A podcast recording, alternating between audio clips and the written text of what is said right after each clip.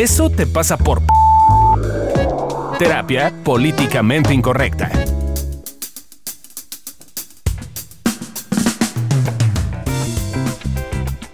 Hola, hola, ¿cómo están? Bienvenidos a un episodio más de Eso te pasa por el podcast de Evolución Terapéutica. Yo soy Alessia Divari y hoy vamos a estar hablando acerca de Eso te pasa por impostor o impostora o impostore. No importa. El chiste es que te sientes un impostor. Vamos a hablar de eso. ¿Cómo están, muchachos? Hoy ya vemos muchos en la cabina. Sí, aquí ¿Cómo andan? estoy. Fabi Valdés. Sí, aquí estoy. presente. Bien presente. Se ve bien presente muchacho. Amílcar Valdés aquí. y Adriana, como siempre. Oigan, Adri, Yes, en inglés. pues yes en inglés. Taca, taca. Platícanos. Sí, no, se te da lo bilingüe bien cañón. Él. Tendríamos que contar sí, esa ya, historia en tenemos que contar esa historia. Yo creo que ya, será el momento. Nos vamos a desviar un poco del tema, pero pues ni pedo. Pero es que es, es muy chistoso. Al menos a nosotros nos lo parece. Pues resulta que nos fuimos Tendrían que haber estado ahí. a Telchac, que es un puerto en Yucatán, de vacaciones, de... No, no, digo, de traba- trabajo, de convivencia. De convivencia. Y íbamos a hacer dinámicas de integración. sí. Este... y de repente hubo un día que hubo muchísimas abejas. Eh, y cerramos las puertas y toda la cosa, pero pues yo estaba descalza, ¿verdad? Y no me di cuenta y en el piso había una pequeña abejita que pisé. Pobrecita.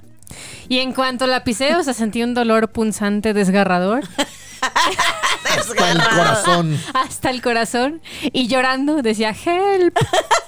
No, Help. lo de llorando no se escuchaba. Solo escuchábamos un grito como de ¡Ah! Y luego ¡Help! ¡Help! Pero dos de nuestras muchachitas, Gaby y Candy, no hablan nada de inglés. Y yo estaba demasiado comprometida con reírme para contestar algo. Y entonces, ¿quién fue la primera que te dijo Candy? Candy. ¡Qué gel! ¡Qué help! Y ahí dije, ah, no mames, no me están entendiendo. Porque sí, o sea, dije help, help como dos o tres veces y veía que no reaccionaban. Y yo dije, pues puta madre, pues me muevo a la silla y me siento y veo qué pedo. Eh, y mientras esas viejas ahí riéndose y una que otra con cara de susto porque no entendía qué estaba pasando. Y cuando escuché que Candy dijo, ¿qué gel? Dijo, ah, no mames. ¿Dónde está el gel? No ¿Cuál gel mames. quieres? ¡Ayuda! ¡Ah! Y entonces ya se acercaron, ya vieron a la pinche abeja que estaba haciendo un breakdance en mi pie. Y estuvo cinco minutos haciéndolo porque nadie hacía nada. Porque entre que yo estaba asustada y apendejada y las demás entre que se reían y que también se asustaron y no sabían qué hacer, pues sí, la abeja estuvo ahí dando vueltas. Yo no fui de mucha ayuda, yo me reí cuatro minutos y medio. Eh, y hasta que llegó. Y Gaby, que fue la más proactiva, intentó varias veces quitármela, pero siempre le- alguien le decía: No, no, no, no, no. No, no, no, no, no. Que se quede bailando No, no, no, no, abeja me inyectó todo su veneno Toda su ponzoña. y ahora mi pie está hinchado y me pica. Bueno, esa es la historia del De help. Entonces ahora cada vez que nos acordamos decimos gel, gel. Y es muy acordamos. chistoso. Si hubieran estado ahí, se hubieran reído Sí, muchísimo. probablemente escuchado así, ¿no? Ok, pero bueno, ya que nos desviamos, tuvo muy bonita nuestra anécdota. Y entonces ahora regresamos a ¿Qué cuál es es la bonita impostor? definición de impostor. Dícese de. Como la maldita abeja impostora. Que atribuye falsamente a alguien o algo. Ok. O alguien que finge o engaña con apariencia de verdad. Ah, mira. O Ándale. un suplatador, persona que se hace pasar por quien no es. Tómela. ¡Pum! ¡Pum! Y luego, Y luego, pues, La fancy. filosofía, ¿no? ah, Entonces, mira, me iba a poner a hacer un tratado con respecto a Platón, porque Platón es el que más habla de la imagen como tal y, Ujú. y- y su función y de que oculta la verdad, etcétera. Pero hay estudiosos de Platón que lo toman muy literal y dicen, ya me movieron el micrófono. Y dicen que, este, claro, lo que Platón claramente quería decir era que la imagen es mala porque te hace no poder ver la verdad. Pero hay otros que dicen que no, al contrario, Platón lo que quería decir en su muy elevada forma era que la imagen está chida y viene junto con ¿con quién la somos? verdad, porque no hay imagen sin verdad. Entonces, quién sabe. Pero bueno, para simplificarlo, para simplificarlo está lo siguiente. Eh, el sofista era, para Platón, un impostor. Traía pique con los sofistas. Según el filósofo, los sofistas tenían la capacidad para el engaño por medio de la palabra. Pero también tenían bien, eh, tampoco tenía bien conceptuados a los que trabajaban con las imágenes. Los consideraba como dobles impostores que distorsionaban por medio de su trabajo el mundo de las ideas. La imagen, por lo tanto, no es la verdad. Y de ahí viene el síndrome del impostor. Ándale. No sé si han oído el síndrome del impostor que está muy de moda, pero es el motivo de este podcast, que es... Básicamente cuando lo escuché en la radio dije, qué mamada, todos lo sentimos. Y sí, fue muy cagado porque en la cabina de radio había como ocho personas en el programa que estaba escuchando. Entonces, ah, no, yo lo siento. No, pues yo también, Pues sí. no, pues yo también. Y luego. Pues nada, el Pues a mí síndrome, que también lo siente. ¿Y luego qué? el síndrome del impostor es básicamente sentir estas cosas, ¿no? Como sentir que si los demás te vieran, no te querrían, sentir que tienes demasiado, eh, tus, tus logros son más altos que tú, como todo ese tipo de cosas, eso es el síndrome O como impostor. sentir que estás engañando, ¿no? O sea, que Sí. si vieran al Que si la verdadero gente tú, viera el verdadero tú. entonces algo malo pasaría, ¿no? O no sí, el verían trabajo. que no eres ese, verían que los has engañado toda que su no eres vida. aquel. Que eres súper hábil poniendo una imagen de ti que Y no sí, eres tú. Claramente nosotros no sentimos esto. Nunca lo hemos sentido. O sea, es básicamente vergüenza. Yes. Sí. Ah, Pero a ver. ¿quién, quién nos quiere definir qué es vergüenza? Porque claramente eso no lo escribí, pero... Dice Brené Brown, Por es favor, temor a la desconexión. Es decir, hay algo en mí que si los demás lo ven, se van a alejar, van a poner una barrera, me van a juzgar, va a haber algo entre la relación, entre la persona y yo. Un muro. Y, y eso es importante porque es contextual. O sea, si estoy en un grupo de personas que están con pareja y yo estoy soltero, voy a tener vergüenza de estar soltero. Si estoy en un grupo, grupo de donde están un montón de solteros y yo tengo pareja, voy a tener vergüenza de tener pareja. O sea, es como importante notar que tiene que ver mucho con el grupo con el que me llevo. Ok. ¿Y en qué lo notamos? O sea, ¿en qué cosas o ustedes lo han notado o yo lo he notado, todos lo hemos notado en nuestras propias vidas o la de nuestros pacientes? ¿Cómo Por qué ejemplo, se les ocurre? De repente cuando te da por quedar bien en contextos donde sientes que eso es lo correcto, o sea, como... Como tú quedando "Ay, bien con mi mamá". Sí, lo, lo, lo. Ándale. Y Gaby, ¿qué le pasa a Adriana? Ay, es que también estaba muy chistoso si lo hubieran visto. Pero yo no la vi, porque yo iba en otro coche. Mis papás nos hicieron favor de llevarnos a Telchac, que es el puerto donde estuvimos ahí en Yucatán. Entonces, eh, íbamos, y yo íbamos en el otro coche, pero Gaby se fue con Adriana. Y cuando ya nos vimos en la casa, estaba con Adriana como de, mana, ¿estás bien? Estás muy rara. Tú no querías. Estás muy hacer- dócil. Estás muy dócil. estás muy suavecita. No sé qué. ¿Por Y qué te fuiste en la cajuela? Exacto. Y Gaby se lo estaba achacando a otra cosa. Y le digo, mira, yo no la vi, pero de lo que conozco a Adriana y conozco la relación que está creando con mi madre, Hay que cuidarla. hay que cuidarla. Y entonces dije, seguro anda más dócil. Y dije, pero no es porque dije, nada más está quedando bien con mi mamá. Eso es correcto. y funcionó. Ahora, para quien no entiende el término de quedar bien, es que yo me ponga en este lugar en el cual mi imagen sea buena frente a la otra persona a pesar de que yo no quiera. O a pesar de que no me gusto, a pesar O de que que sienta no, que me- no soy yo esa Ajá. persona. Y eso O sea- puede ser en cualquier contexto, ¿no? Si estás en un contexto como muy intelectual, así decir, oh, sí, el mame de la filosofía como Adri, está haciendo queda bien. Si estás en un contexto, en este podcast, por ejemplo, quedar bien sería decir, a ver, hijos de su puta madre, así, ¿no? Porque somos políticamente incorrectos. El quedar bien también tiene que ver con el contexto. Por ejemplo, yo fingí años ser católica. ¿No? Porque en parte era más cómodo y, no- y me ahorraba ciertas peleas con mis papás, pero también tenía que ver con, bueno, pues ya es mucho más fácil si pongo la imagen y ya voy a misa y shalala, es mucho más sencillo todo eso, eh, según yo, claramente, que este asumir mi postura. Pero hay que decir que también a veces ese quedar bien, uno, ni siquiera es tan eh, consciente. O sea, a veces ni siquiera nos damos cuenta que estamos haciendo eso para quedar bien, Sí, sí. Eh, sino simplemente tenemos una sensación de si yo mostrara y entonces yo hago lo que creo que tengo que hacer, sin una intención consciente de le voy a dar al otro lo que creo que quiere. No, Porque la manera en la que lo estamos planteando creo que se presta a que se puede entender que está súper maquiavélico y que entonces sí suena bien fraudulento, pues, ¿no? Sí, sí. Sí, no es como que planeen en mi día cómo me voy a comportar con los demás y decir, ah, mira, con tal voy a ser de esta forma. con tal voy a ser- No, no, es una cosa muy inconsciente porque una de las Muy cosas que tenemos más miedo los seres humanos es el miedo a perder la pertenencia. Entonces, en automático estamos buscando pertenecer y para buscar pertenecer creamos formas en las cuales quedamos bien frente a los demás y de alguna forma nos sentimos así cerca, aunque no necesariamente conectados. Exactamente. Una forma en la que, por ejemplo, una vez Alesia no cuidó su queda bienes y su imagen, porque no fue nada, no fingió nada, fue cuando fue a la... Ay, se me fue el nombre de la cosa esa. El edificio de los diplomáticos. El Ah, consulado. cuando fuiste El consulado. Ah, consulado. y yo el edificio de los diplomas. Cuando fuiste con el, El consulado embajador. de Corea. Ah, El embajador. no, en pero es que shorts y medias de red. no la vi Con sus venir. orejitas de conejo. No la vi venir. Ese día, es que han de saber que dentro de todos los millones de personas que existen en esta bonita Ciudad de México, un día iba yo por Parque Lira, que es una calle aquí en la Ciudad de México, rumbo al trabajo y pues me apendejé y cho- le choqué a un coche, ¿no? Me le estampé poquito. Estuvo leve, pues, pero sí le di un llegue a su cajuelita. Y entonces ya, me- o sea, me, me bajo toda penada, no sé qué, y se baja el chofer.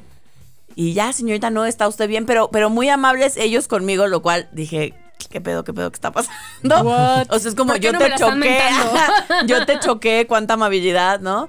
Eh, y luego eh, el chofer me explicó y ya me asomé. Este, y al que choqué fue al embajador de Corea. Así casual, porque si hay que chocar a alguien entre tanta gente, pues, ¿por qué no al embajador de Corea?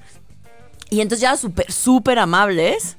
Eh, no, señorita, no se preocupe, al contrario, es que no nos podemos quedar, qué pena. ¿No? Y yo, no, bueno, si la que los chocó fui yo, no, ¿cómo cree? El caso es que les dejé mi INE eh, y quedamos porque el embajador tenía prisa, entonces no podíamos esperar al seguro ese día y, y me dijo, si me hace favor, no sé qué, otro día nos vemos ahí en la embajada y simplemente lleva el coche, no sé qué, y hablamos a los seguros. Ah, ok, súper bien. Y en eso quedamos. Y ese día teníamos un taller y que hay que nos vestimos un poco diferentes. y entonces yo traía unas medias de red, un putty short, una blusa muy escotada y unas orejitas de conejito. Eh, y se me hizo una gran idea que pasaba yo rápido a la embajada. Así como de, pues pase, dejo el coche. Esa- es que no iba yo a dejar el coche, íbamos a hablar porque en realidad a mi camioneta no le pasó nada. Solo teníamos que hablar para que llegara el seguro, hicieran el ajuste y ya el ajustador se quedaba con ellos y yo ya me iba. Eh, esa era la idea original o la que yo tenía en mente o había entendido que iba a suceder. Y cuando llegué todo eso ocurrió. Eh, solo que también ocurrió que me dicen, señorita, el señor embajador la quiere ver. A lo cual, pues, ¡Qué oso! qué vergüenza. Y yo, pero es que es de que no vengo vestida para la ocasión. O sea, es que yo no venía para entrar. O sea, Le bueno, con- intentó salir su impostora interna. Exacto, pero, no, pues, no salió. Y entonces, pues ya así. Salió muy Alesia. Así entré a la embajada, saludé a todos.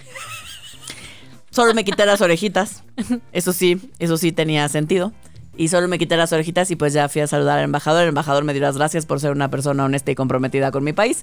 Este, y que ahí, ahí, le pegué al micrófono.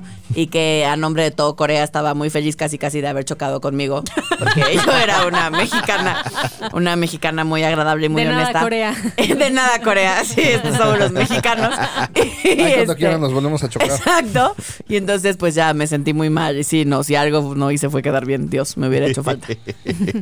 Otra forma en la que te puedes dar cuenta de si estás como en esta onda de quizás probablemente sentirte impostores, cuando de repente eh, como te vendes como don chingón, don vergas, eh, la chingona, The Chosen One. the chosen one. Digo, esa es como una forma muy común. Pero también hay muchas, ¿no? O sea, también puede ser que te vendas como el pelele, este, el bueno para nada, o sea, todo. ¿El de cuántos años tienes? 75, güey. Sí. O sea, ¿quién usa esa palabra ya? Yo. Ajá. Pelele. Pelele. ¿Qué tienes? Como el corcholis. Exacto. Es un papanatas. ¿No se usa esa palabra? No, pues la puedes usar, man. Aquí sí se le juzga a la gente, pero no hay pedo. Santos batiproblemas. Son tus batiproblemas. El ñoño también es otra imagen. También. Claro. En realidad, no podemos separarnos tanto. La imagen es parte de nosotros. Oye, bobo. Sí. Y esa imagen además la desarrollamos o la creamos en nuestra cabeza, o en nuestras partes. O sea, no es, no es creada en un cuarto así como, como estaba diciendo Alicia, Maquiavélicamente. maquiavélicamente, pero la fuimos creando con prueba y error y fue la que nos funcionó para sentir que de alguna forma encajábamos en los grupos. El problema del síndrome del impostor es como no sabes que tienes vergüenza y que todos tenemos vergüenza, te lo empiezas a comprar. Entonces se empieza a volver una realidad. Es como, no mames, güey, ojalá no se enteren que se- me la paso nervioso todo el día o que, eh, aunque ustedes no lo crean, con lo elocuente que me ven, a mí me cuesta trabajo hacer estas cosas, ¿no?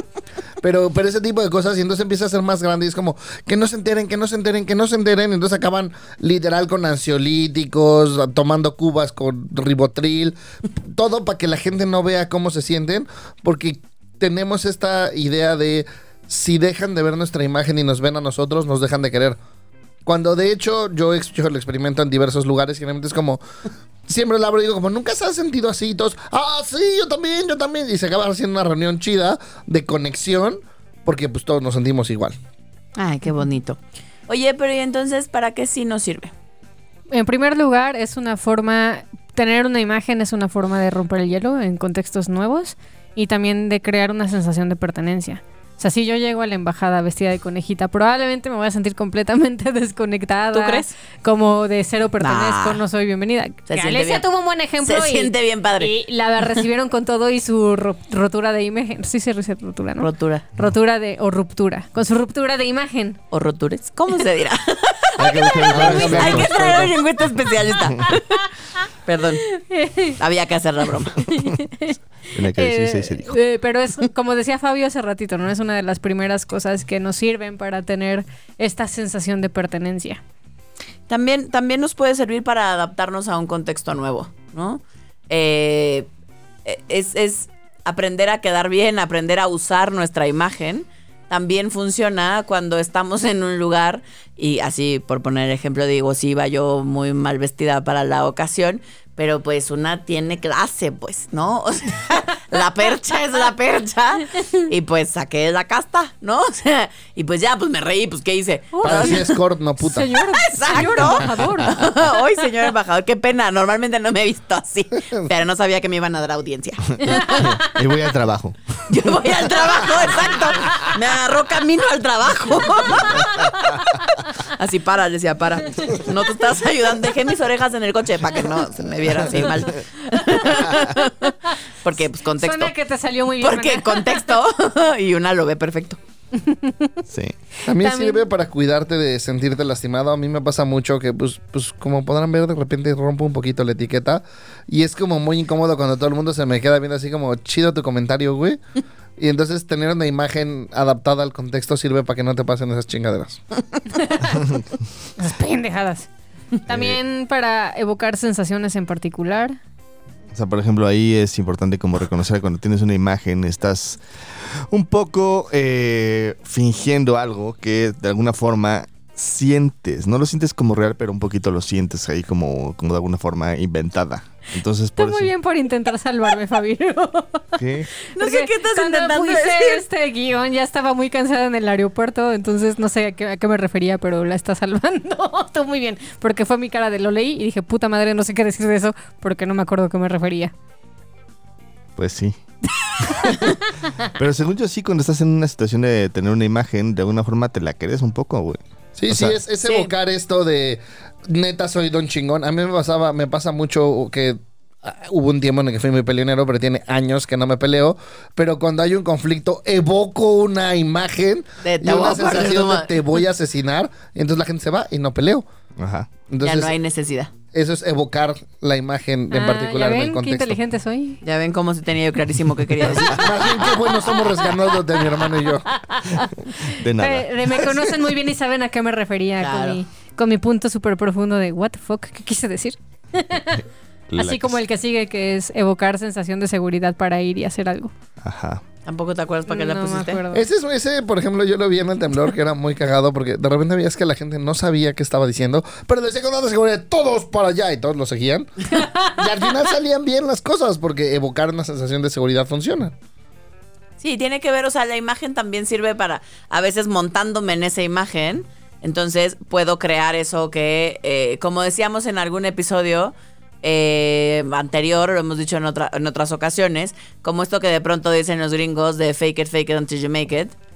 Eh, es decir, a veces montarme en esta imagen, montar, creer, hacer como que me la creo al menos, y a veces sí, incluso llegar a compararme mi propia imagen, funciona para que los demás me hagan caso, me sigan o hagan lo que yo estoy buscando que hagan. Sí, de hecho es una cosa que por ejemplo a mí me pasa muchísimo. De hecho, a cada rato mis pacientes me dicen, ¿y por qué no me dijiste que bla?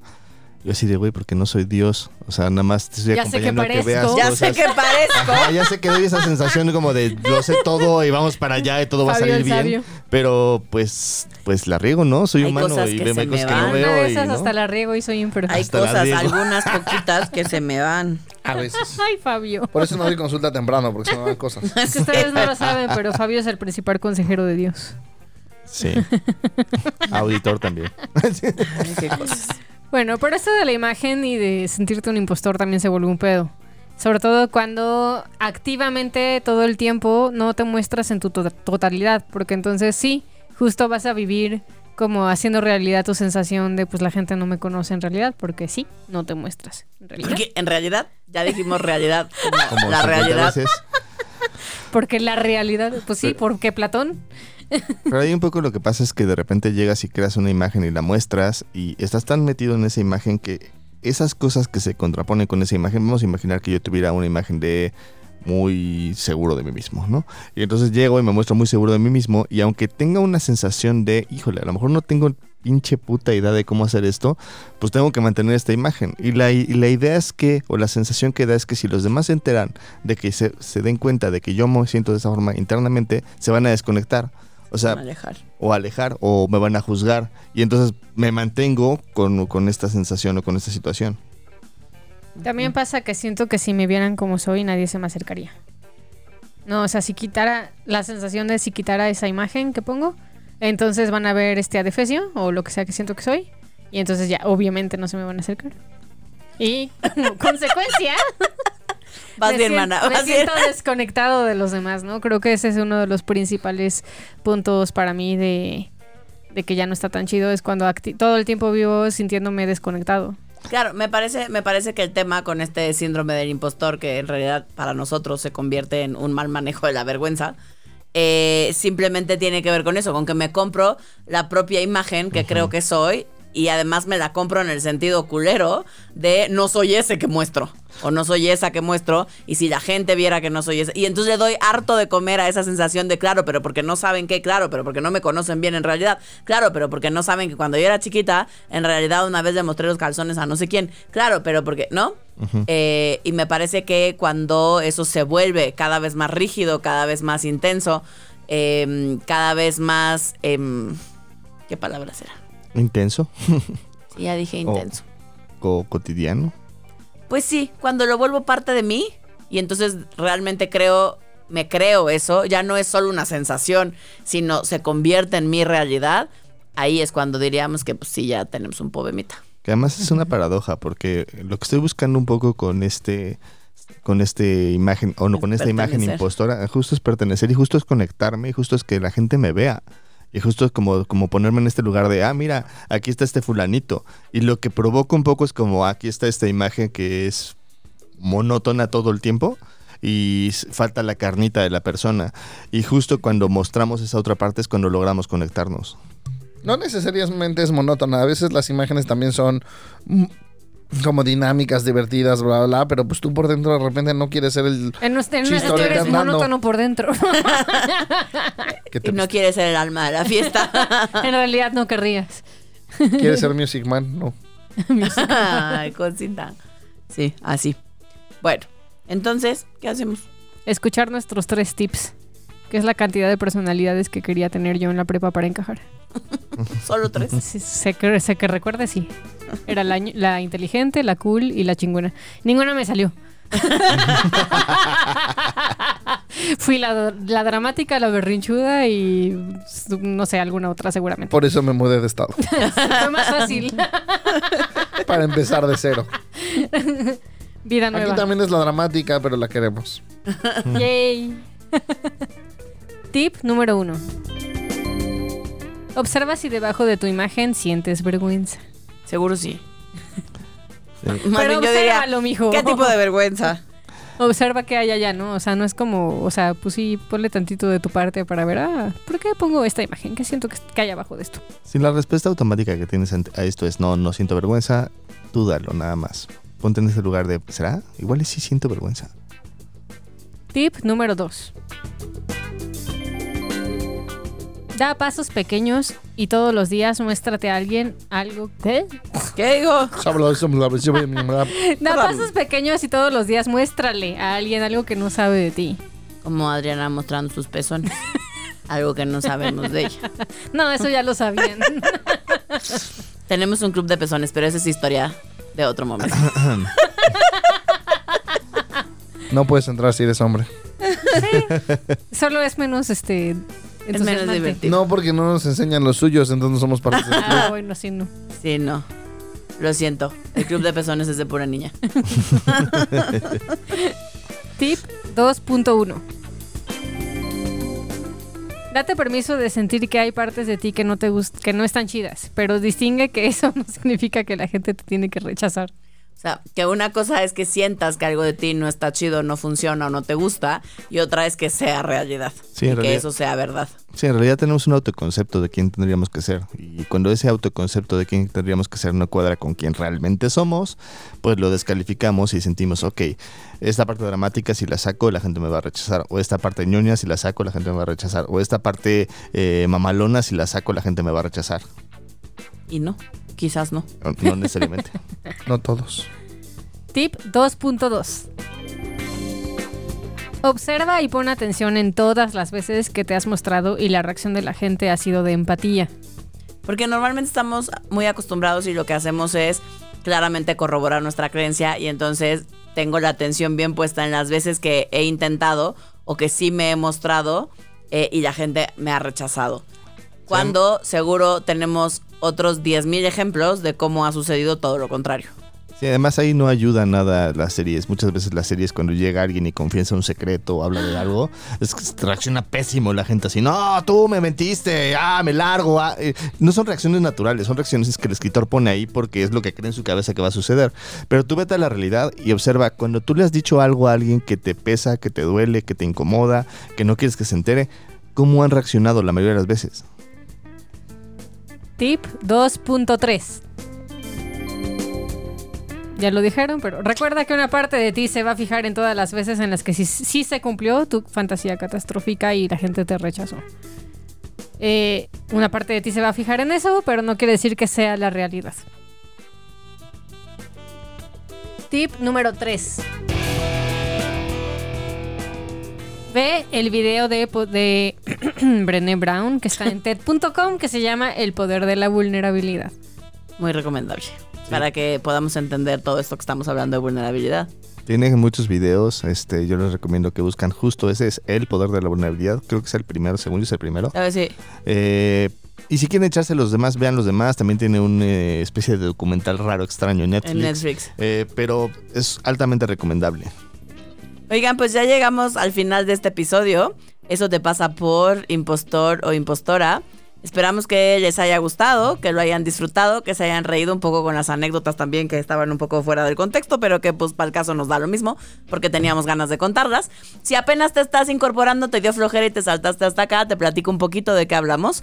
Eh, del síndrome del impostor o la impostora, que son todas las personas, o sea, todos nosotros, que de pronto nos sentimos medio fraudulentos, que nos da esta sensación como de si la gente realmente me conociera o supiera cómo soy o cómo me siento o qué cosas he hecho o no he hecho, eh, se alejarían de mí, ya no me querrían ver, se darían cuenta que no soy ese o esa que digo ser.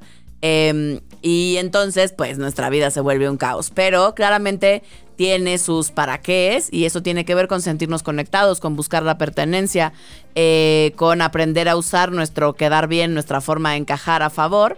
Eh, y lo que sí te podemos ir diciendo es que de verdad te des permiso de tocar con tu vergüenza, porque lo que está abajo de todo este síndrome famoso del impostor es que, es que lo único que nos pasa es que sentimos vergüenza y habrá que trabajar con esta parte de nosotros, aprender a mostrarnos y a poner nuestra atención en todas las veces que sí ha salido bien cuando nos mostramos con alguien, cuando nos damos permiso de mostrar todos los lados que tenemos, no solo uno y el que creemos que la gente quiere ver, sino todo aquello que también siento que si lo vieran no funcionaría y ver qué pasa.